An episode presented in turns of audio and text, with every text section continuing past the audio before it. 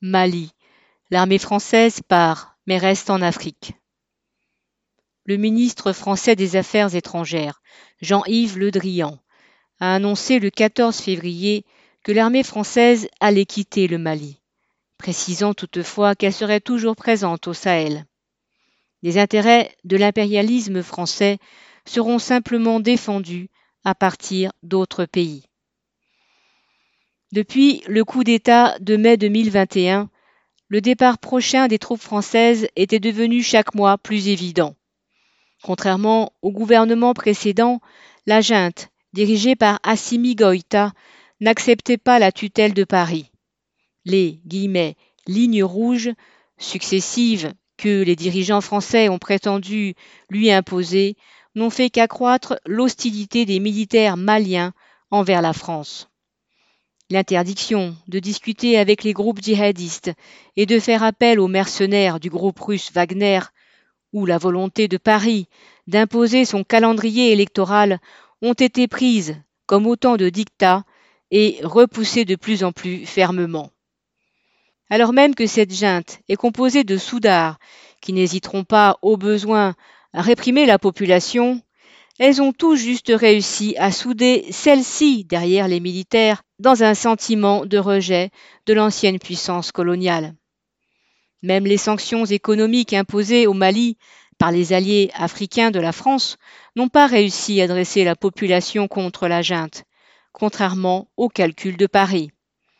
Les troupes qui constituent la force Barkhane vont donc se replier sur les pays voisins, dans un nouveau dispositif qui leur permettra d'intervenir dans la zone où sont concentrés les intérêts économiques majeurs de l'impérialisme français.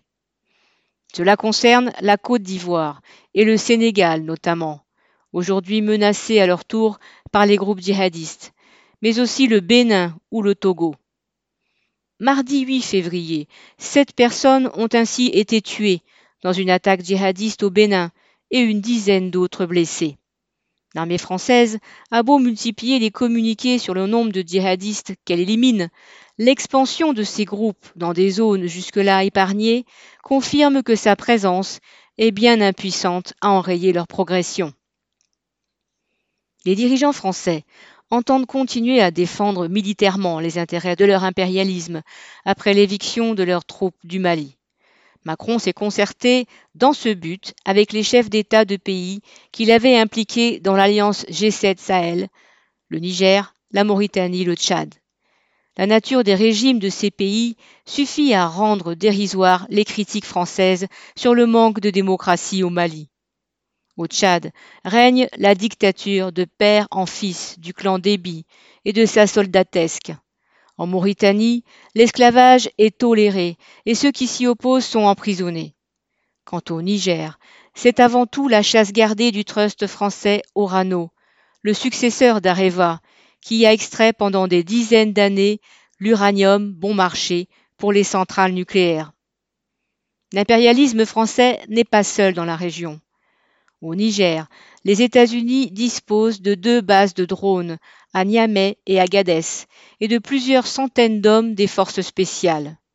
Ils fournissent à l'armée française les informations de leurs satellites, sans lesquels elle se trouverait pratiquement aveugle. Dans cette partie de l'Afrique, les États-Unis sous-traitent à la France le maintien de l'ordre impérialiste, tout en gardant un œil sur la situation. L'armée française est ainsi la mandataire des grandes puissances capitalistes. Cette domination maintient toute la région dans un état de sous-développement chronique, sous la coupe de gouvernements brutaux et corrompus. Pour que cela cesse, il faudra que les troupes françaises et celles des autres puissances soient définitivement chassées hors d'Afrique. Daniel Mescla.